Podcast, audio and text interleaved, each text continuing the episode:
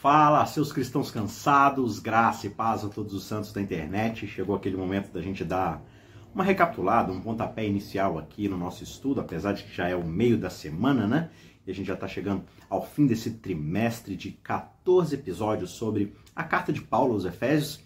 E como você deve ter notado, né, infelizmente, nas últimas duas lições, né, a lição 12 e a lição 13, que trataram ali basicamente do capítulo 6, eu acabei não postando é, a discussão aqui da lição, né, os nossos vídeos semanais da lição, porque eu acabei ficando muito doente, minha garganta inflamou, infeccionou bastante, eu tava, não estava conseguindo gravar, né? Quem assistiu o 11 já percebeu que minha voz estava bem esquisita, eu estava coçando, tossindo toda hora, e aí nos outros realmente já não teve como gravar, porque estava bem ruim, eu parava o tempo tentava gravar, parava, tentava, parava, não estava dando certo.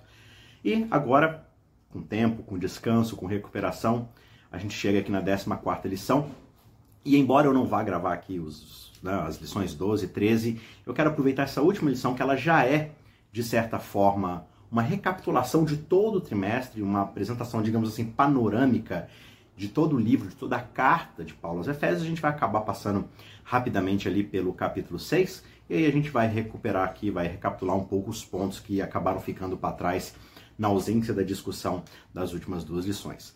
Como é uma visão panorâmica e vai acabar sendo um pouco mais extenso, por ter vários pontos relevantes aqui na carta né, que a gente vai passar, eu acho que esse vídeo ele vai ficar um pouco comprido, tá certo? Então eu vou dividir é, especificamente aqui para essa lição, para esse episódio, para esse último episódio, né, 14, em dois vídeos. Então você está assistindo agora, você está no primeiro vídeo, eu vou gravar os capítulos 1, 2 e 3, e para o segundo vídeo a gente vai discutir os capítulos 4, 5 e 6. Beleza? O verso-chave né, para essa lição, que se chama Efésios no coração, ou o coração de Efésios, a essência, o ponto central aqui da carta de Paulo aos Efésios, está no capítulo 2, versos 8 a 10. Um verso aí que muitas pessoas já memorizaram nos seus corações, que é um verso de fato central. Porque pela graça vocês são salvos mediante a fé. Isso não vem de vocês, isso é um dom de Deus. Não é de obras para que ninguém se glorie, pois nós somos feitura dele, criados em Cristo Jesus para as boas obras, as quais Deus de antemão preparou para que andássemos nela. Esse de fato é um verso central não só nessa carta, mas que resume muito bem o evangelho de Jesus Cristo. Nós fomos criados em Cristo e redimidos no evangelho para viver a vida que Deus nos criou e nos preparou para vivermos, né? Então, a gente vai ter aí uma visão panorâmica do livro, como eu, eu mencionei, e no final a gente vai retomar nesse verso central para discutir uma última questão para fecharmos esse trimestre tão maravilhoso. Então, vamos aqui para a introdução dessa nossa lição. A carta aos Efésios, como a gente viu durante todo esse trimestre, né? Ela é como se fosse uma vista no topo de uma alta montanha. Você consegue ter uma vista panorâmica, uma visão lá de cima, e essa vista oferece para a gente uma visão muito clara do todo. Só que é uma vista distante, porque você não consegue ver os detalhes da paisagem, né? Você vê a paisagem como um todo, mas você não tem um zoom, você não tem um foco ali em cada um dos pormenores. E de modo semelhante, em vez de focar em questões de preocupações locais ali, como Paulo costuma muitas vezes fazer nas suas cartas, né? Tratando de problemas essenciais de cada igreja, de cada comunidade, né? De cada grupo. Dessa vez aqui na carta ele aborda as questões de uma forma muito mais geral, questões que afetam os crentes em todos os lugares ao longo de todo o tempo, inclusive para nós hoje. Né? Então, de certa forma, essa carta ela é abordada de uma maneira mais direta do que o restante de outras das cartas de Paulo. E nessa lição final aqui sobre a carta aos Efésios, a gente vai abordar livro por livro, né? Ah, o livro do Efésios em geral, capítulo por capítulo. Então, vou dar assim, só uma pincelada de cada um dos capítulos, a gente vai discutir um pouco mais no decorrer desses dois vídeos. O capítulo 1 é Paulo iniciando a carta ali, saudando os Efésios, abençoando, como ele costuma fazer em cada uma das suas cartas. E ele começa de cara já agradecendo a Deus pela fé, pelo amor dos Efésios que ele sente, né? Paulo está escrevendo essa carta preso, ele está na prisão e ele sente o amor, o fervor e a fé que os Efésios têm para com Deus e para com ele. E ele pede a Deus que os Efésios possam ter sabedoria, possam receber a revelação de Deus para conhecerem melhor a Deus cada vez mais. E Paulo também fala sobre a grandeza do poder de Deus e como ele exaltou Jesus acima de tudo para que Jesus fosse reconhecido e trouxesse a nós a salvação, a redenção de todas as coisas. No capítulo 2, Paulo ele vai falar sobre a salvação pela graça através da fé em Jesus Cristo, como a gente acabou de ler naquele pequeno trecho do verso central para essa semana, né? Então, no capítulo 2, Paulo vai explicar que antes de conhecerem a Cristo, todos nós, né, andávamos mortos nos nossos pecados, nas nossas iniquidades, mas agora nós somos salvos pela graça de Deus. E ele também vai dizer que a salvação não é algo que a gente pode ganhar através dos nossos próprios méritos, das nossas próprias obras, do nosso desempenho. É um presente que é gratuito da parte de Deus para cada um de nós. E aí no capítulo 3, Paulo vai discutir sobre o seu próprio ministério, como Deus o escolheu para pregar o evangelho aos gentios, principalmente aqueles que não fazem parte do povo inicial de Deus. Ele também vai falar sobre o ministério de Cristo, que também atinge todas as pessoas inclusive aqueles que antes eram desconhecidos, mas que agora foram revelados, né? Esse mistério que antes os apóstolos e os profetas discutiam, mas que não era claro para o povo. Paulo vai evidenciar que esse mistério é que os gentios também são herdeiros, eles são co-herdeiros juntamente com os judeus na promessa de Cristo, ou seja, na redenção que há em Cristo Jesus. No capítulo 4, Paulo vai discutir especificamente sobre a unidade dos crentes em Cristo. Viver em unidade, em comunidade, em comunhão. Ele vai ressaltar né, que a gente deve andar em humildade, em mansidão, com paciência. Nós devemos suportar uns aos outros em amor. E ele vai dizer ainda sobre os dons espirituais que nós recebemos, que somos capacitados, e como esses dons eles são dados para nós para o trabalho no próprio corpo de Cristo, ou seja, para edificar a sua igreja, a sua comunidade de fé, para a pregação do evangelho, a edificação de cada um dos membros desse corpo. No capítulo 5, Paulo vai abordar a respeito de certas relações interpessoais, né? Como, por exemplo, os maridos que devem amar as suas esposas da mesma forma como Cristo amou a igreja, né? Os pais devem cuidar dos filhos, devem educar, os filhos devem ter obediência para alguns pais. Ele também trabalha a questão do patrão e do servo, né? E também ele vai falar sobre a santidade, sobre evitarmos imoralidades sexuais, o, nosso agir deve refletir a santidade de Deus, né? Por isso nós devemos, como ele diz, andarmos na luz e não nas trevas. E finalmente no capítulo 6, capítulo final aqui da carta aos Efésios, Paulo vai nos lembrar que nós estamos em uma batalha espiritual, uma batalha séria. Mesmo que às vezes nós não nos demos conta de que existe uma batalha ao nosso redor, nós devemos sim estarmos atentos e devemos nos revestir, ele diz, da armadura de Deus para resistir aos ataques, às investidas do diabo. E ele também vai dar um destaque especial na oração como essa ferramenta poderosa para se aproximar de Deus, ter uma relação profunda com Ele e assim sermos cada vez mais resistentes às tentações e às investidas desse inimigo. Por isso a gente deve orar a todo momento, ou seja, a gente deve ter uma relação profunda com esse Deus maravilhoso. Antes da gente aprofundar um pouco mais nesse tema, os nossos recados especiais aqui. Nós estamos com uma pausa no nosso curso de teologia bíblica, né? A história de Deus. Esse ano a gente já finalizou a nossa, digamos assim, temporada, terminando lá em segundo livro, no segundo livro de Reis, né?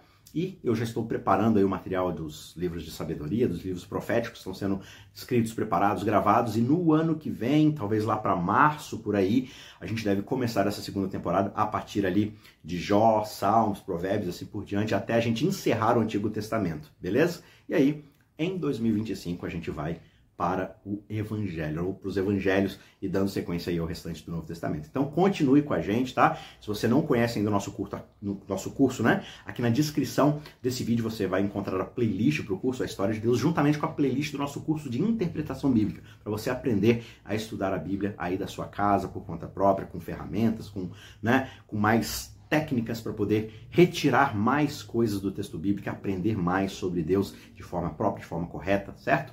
E então aproveite esse material, é totalmente gratuito aí para você ser abençoado e ser edificado na palavra de Deus. Se esse vídeo de certa forma abençoou você, te edificou, considere até o final dele deixar o seu joinha, compartilhar com outras pessoas e se você ainda não é inscrito no nosso canal, considere-se também fazer parte dessa comunidade de estudo da palavra de Deus. Tá certo? Então vamos lá. Vou abordar então aqui nesse vídeo os três primeiros capítulos aqui de forma panorâmica, vão ser pequenas pinceladas, mas para a gente poder revisar tudo aquilo que a gente aprendeu sobre Efésios no decorrer desse trimestre. Então, o capítulo 1 aqui de Efésios, da carta aos Efésios, é uma introdução muito poderosa aqui à carta, onde Paulo vai apresentar uma visão grandiosa da obra de Deus, que é realizada através da pessoa de Cristo. Então veja, o livro de Efésios, a carta de Efésios, ela é a história do Evangelho, é a história de como Deus nos salvou e realizou a redenção da humanidade através do seu Filho, através de Cristo Jesus. Então, esse tema principal vai ser repetido várias e várias vezes nesse trecho, né? Essa ideia de que Deus nos abençoou em Cristo, com todas as bênçãos espirituais nos lugares celestiais, ou seja, tudo que existe de bom de Deus para nós, que vem do céu para nós, é através da obra de Jesus Cristo em nosso favor. Por isso, Paulo vai iniciar o trecho aqui da carta, nesse trecho inicial, com uma bênção a Deus, louvando a Deus por ter nos agraciado com toda sorte de bênçãos espirituais na pessoa de Jesus Cristo. Ele vai repetir isso certas vezes, né? Ele vai seguir enfatizando que nós fomos escolhidos em Cristo antes mesmo da fundação do mundo, nós fomos predestinados para adoção como filhos por meio de Jesus Cristo, em Jesus Cristo, fomos redimidos pelo seu sangue, em outras palavras, tudo que nós temos, nós temos em Cristo. Tudo que nós recebemos, nós recebemos de Cristo. Tudo que nós somos, nós somos por causa de Cristo. E tudo isso junto é uma bênção de Deus para nós, na pessoa de Jesus Cristo. Agora, o que, que significa esse estar em Cristo? E essa é uma expressão que Paulo vai utilizar várias e várias vezes no decorrer das suas cartas, e é uma das ideias mais importantes da teologia cristã. Estar em Cristo significa estar unido a Ele de uma maneira muito profunda, muito pessoal, como inimigos de Deus, nós fomos distanciados, nós rompemos a relação, a relação com Deus. Mas em Cristo, através do seu sacrifício, através da forma como ele mostra quem é Deus para nós, nós somos reconciliados e unindo a nossa vida a ele, nós nos unimos ao próprio Deus. Nós temos uma relação íntima e profunda com esse Deus e por isso nós somos objeto da sua bênção, da sua paz, do seu amor, né? Ou seja, isso acontece quando nós colocamos a nossa fé em Jesus Cristo. Nós somos batizados em seu nome, nós morremos para a nossa velha vida e ressuscitamos numa vida em Cristo Jesus. A vida que agora vivo, Paulo vai dizer, vivo no Filho de Deus. Ou seja, quando nós estamos em Cristo, nós somos justificados diante de Deus, nós recebemos o Espírito Santo, que, como Paulo vai argumentar lá na frente, é o penhor, é o selo, é a garantia de que nós somos parte agora dessa relação com o próprio Deus e assim nós nos tornamos parte do corpo de Cristo, que é, como Paulo vai explicar pra gente, a sua igreja, a sua comunidade, o seu corpo de fé. Outro ponto que ele vai desenvolver aqui é a questão central no grande conflito, que é a glória de Deus. Ou seja, a revelação do caráter de Deus para todo o universo. Né? Essa é, resposta às acusações que foram feitas sobre como Deus rege, como Deus governa o seu universo. E Paulo vai escrever que Deus nos escolheu em Cristo antes mesmo do mundo ser criado, para que a gente pudesse ser santos, para que nós fôssemos irrepreensíveis diante dele. Mas o que isso significa?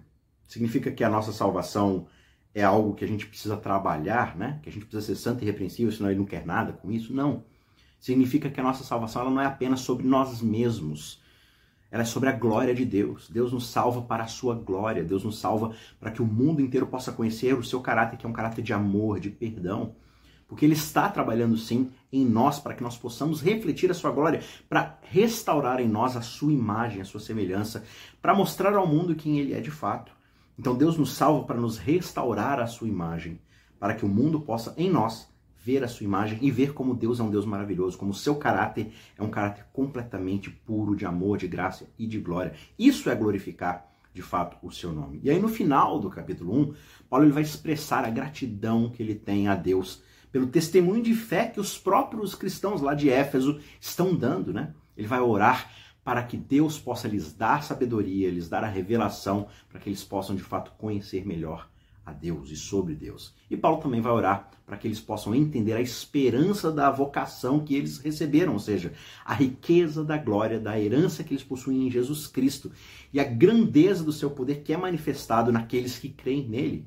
Então, Paulo faz uma bela de uma oração pelos Efésios. Olha, que vocês possam perceber como é precioso, como é rico a bênção que Deus está dando a vocês que é a manifestação da sua glória, da glória de Cristo naqueles que creem, ou seja, na sua igreja. Paulo vai encerrar o capítulo afirmando que Deus colocou todas as coisas debaixo dos pés de Cristo e o fez o cabeça da igreja, que é o corpo, né? Então, basicamente isso significa que Cristo tem autoridade sobre todas as coisas. E a igreja, que é o seu corpo, ela é justamente o seu instrumento para levar a sua mensagem a todo mundo.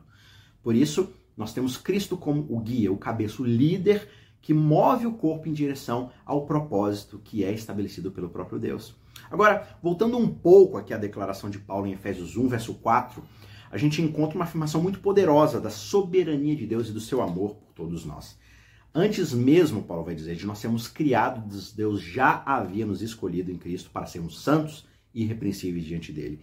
E essa verdade lembra pra gente que a nossa salvação não é fruto do nosso próprio esforço, do nosso próprio mérito, é um presente gratuito de Deus.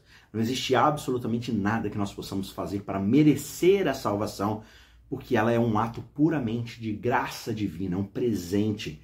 E além disso, a gente precisa saber que nós fomos escolhidos por Deus antes mesmo da gente nascer. E ao sabermos disso, a gente recebe uma base muito sólida para nossa digamos assim, autoestima cristã, para o nosso valor pessoal como imagem e semelhança de Deus. Porque a gente não precisa ficar buscando aprovação, ficar correndo atrás de validação dos outros, porque nós já fomos aceitos e amados por Deus, independente de qualquer performance da nossa parte. E isso então vai levar a gente o quê? Justamente uma profunda gratidão, um profundo louvor a Deus e não a nós mesmos. Quando a gente entende que nós fomos escolhidos antes mesmo da gente sequer existir, nós percebemos o quão grande é o amor de Deus por nós. Ele já tinha um plano para nos resgatar antes mesmo da gente ter pecado. Toda essa percepção, esse entendimento vai mover a gente a adorá-lo, a servi-lo com todo o nosso coração, a reconhecer que tudo que nós temos, tudo que nós somos vem dele e vem por causa que nós estamos nele. E por fim, essa verdade ela desafia a gente a viver, digamos assim, uma vida santa e irrepreensível diante de Deus, porque nós temos a consciência de que nós somos escolhidos para sermos santos, para nos levar a buscar ali uma santidade em todas as áreas da nossa vida, né? Não apenas aquilo que a gente chama de frequentar a igreja, mas cada aspecto da nossa vida. Por quê? Porque a gente não vive mais para nós mesmos, a gente vive para aquele que nos escolheu e nos chamou para sermos seus filhos. Então, essa é uma verdade muito preciosa que transforma completamente a forma como a gente vive. Seguindo para o capítulo 2 e 3 aqui de Efésios, a gente descobre mais sobre essa obra de Cristo nas nossas vidas, né?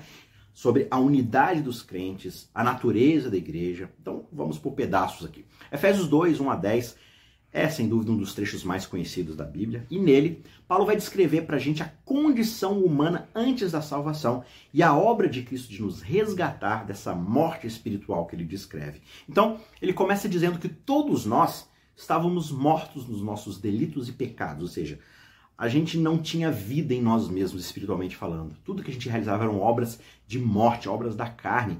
E a gente vivia simplesmente seguindo o curso deste mundo e, digamos assim, a filosofia, o estilo de vida, as ordens do príncipe das trevas.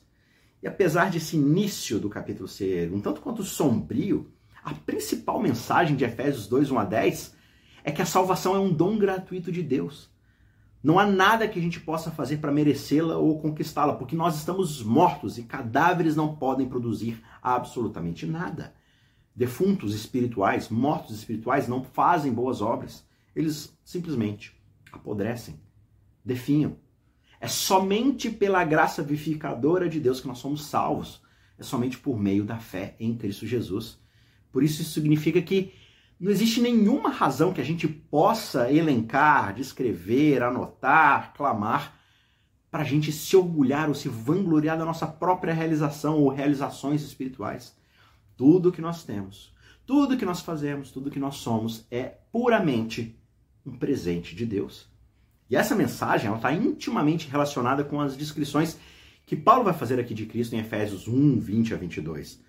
Paulo vai descrever Jesus como aquele que foi ressuscitado dentre os mortos, exaltado acima de todo principado, toda potestade, domínio, autoridade, porque ele é a cabeça, o cabeça da igreja, que é o seu corpo. Essas descrições elas mostram para a gente justamente que Jesus é o Senhor soberano do universo e que a igreja é a representação dele aqui na terra, é o seu corpo, é a parte tocável dele. É somente por meio de Jesus que nós podemos ter o acesso a Deus e sermos salvos as implicações de Efésios 2 para questões como escravidão, tráfico humano, o tratamento de pessoas com deficiência ou a discriminação por idade, por etnia, não poderiam ser mais claras.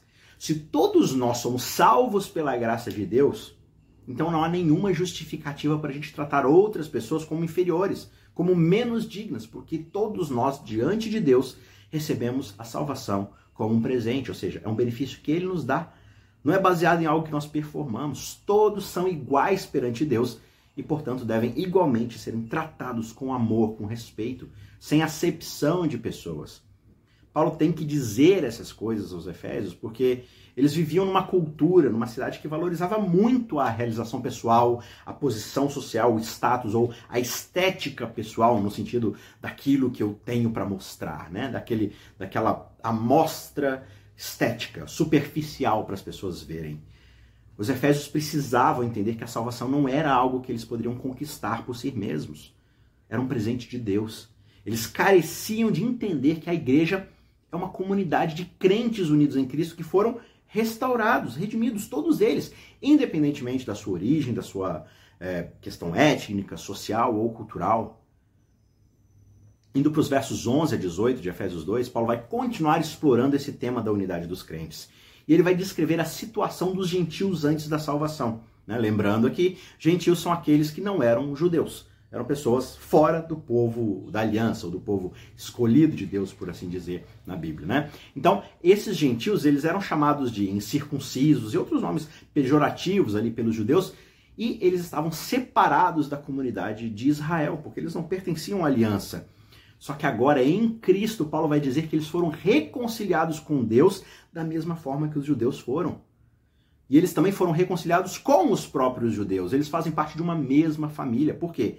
Porque Jesus é aquele que quebra a parede de separação que existe entre judeus e gentios. Por quê? Porque ele cria em si mesmo, né? Jesus cria em si uma nova humanidade da qual todos podem fazer parte, todos podem nascer nessa nova humanidade em Cristo Jesus. Então agora a separação não se dá mais por judeu ou gentil, rico ou pobre, homem ou mulher, escravo ou livre. A diferenciação agora é eu estou em Cristo ou eu não estou. É somente isso. Essa mensagem é uma continuação daquilo que ele começa falando nos primeiros dez versos do capítulo 2. Assim como a salvação é um presente gratuito de Deus, a unidade dos crentes também é um dom que vem de Cristo. Nós estamos em Cristo ou não estamos.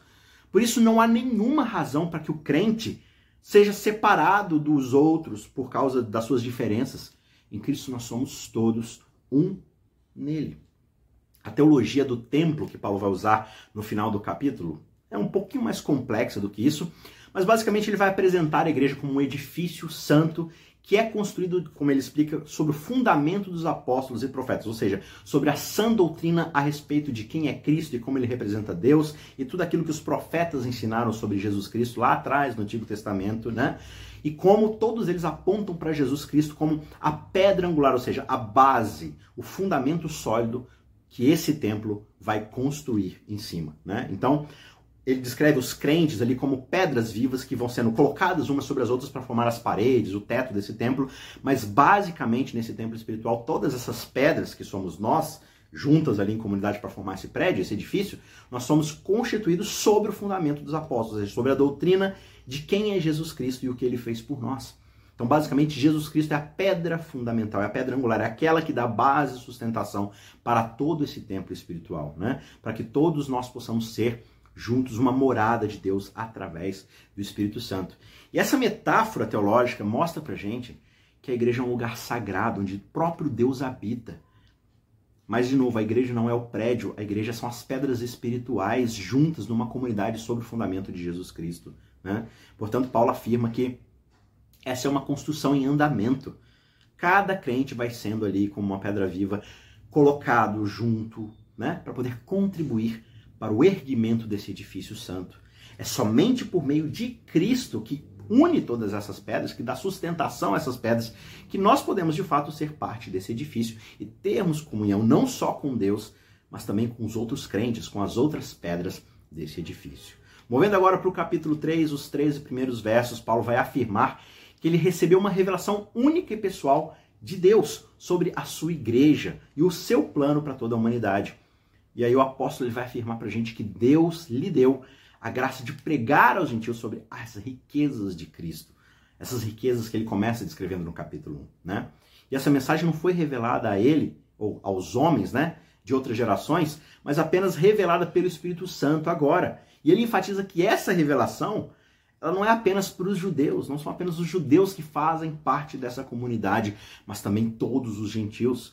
E que a igreja é o meio pela qual Deus irá revelar a sua sabedoria aos poderes, às autoridades lá nos lugares celestiais.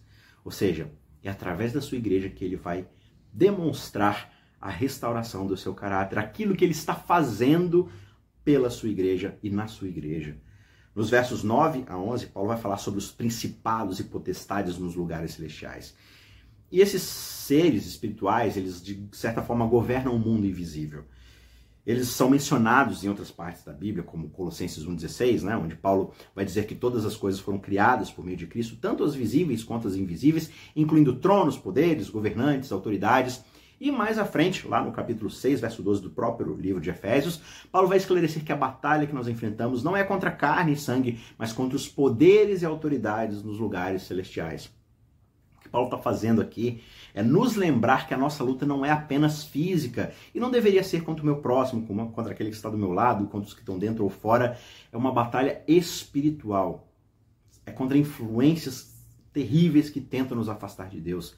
Nós estamos lutando contra forças invisíveis que estão a todo tempo tentando minar, destruir a nossa devoção a Deus. A restauração que Cristo está realizando em nós através do seu trabalho na cruz e no santuário celestial. Né? Então a gente precisa tomar cuidado com isso, se apegando cada vez mais a Deus. E a inclusão dos gentios, né, daqueles que não são judeus, na igreja, justamente vai ensinar a esses poderes potestades, ensinar a Satanás e seus anjos que o plano de Deus para a humanidade é muito maior do que eles pensavam. Não está restrito simplesmente a um grupinho de judeus ali, que eram sim importantes para Deus, mas agora eles estão vendo que Deus está chamando pessoas de todas as nações, de todas as tribos, raças, etnias, para fazerem parte de uma grande família global. Isso ensina pra gente, né? Ensina para todo o universo que Deus ele é amoroso e que o seu plano para a humanidade não é exclusivista, não é arrogante, mas é inclusivo e abrangente. Só que infelizmente muitas barreiras entre crentes e descrentes ainda impedem que o cumprimento do propósito de Deus para sua igreja seja plenamente cumprido. E essas barreiras elas podem ser culturais, sociais, econômicas, políticas ou até mesmo pessoais. Uma outra razão é a falta de amor, de perdão, de compreensão mútua que nos impede, como igreja, de sermos aquilo que Deus quer que nós sejamos, de alcançarmos as pessoas, de estendermos a mão para pregar o evangelho da restauração, da reconciliação para outras pessoas. É por isso que, para remover essas barreiras em uma comunidade local, é necessário que os crentes sejam humildes estejam dispostos a se submeterem ao Espírito Santo para trabalhar no coração deles. Eles precisam estar dispostos, né? nós precisamos estar dispostos a ouvirmos, a perdoarmos uns aos outros, assim como aprendemos a trabalharmos juntos para alcançarmos os objetivos de Deus para a igreja. Buscarmos essas pessoas, alcançarmos essas pessoas com a mensagem de salvação. E finalmente, em Efésios 3,19, o apóstolo vai falar para a gente sobre estarmos cheios de toda a plenitude de Deus, né? O que isso significa? Isso significa que nós devemos estar cheios do amor de Deus, da sabedoria que é reconhecida através da sua palavra, do poder de Deus que é manifesto através do Espírito Santo em nós. Por isso a gente deve estar dispostos a nos submetermos a Deus, a nos esvaziarmos de nós mesmos e deixar que Ele trabalhe em nós e através de nós. Então, assim Paulo vai concluir a metade da sua carta, falando ali sobre a unidade, sobre o que Deus está fazendo em nós. E agora, a partir dos próximos três capítulos, o 4, o 5 e o 6, ele vai aplicar isso de forma bem prática para como isso vai transformar as relações que nós devemos ter como igreja e quais os passos que nós devemos tomar nessa jornada para sermos corpo e igreja desse, dessa cabeça que é Cristo, né? Então, eu vejo você no outro vídeo, vou dividir aqui porque a gente já chegou em meia hora, eu vou fazer mais um outro vídeo resumindo os capítulos 4, 5 e 6 para a gente encerrar esse trimestre, tá bom? Então, eu te vejo lá, tá aparecendo aqui no card é, já o vídeo do próximo, né, dessa próxima etapa. Então, eu encontro você lá para a segunda metade desse estudo. Um forte abraço, tchau, tchau.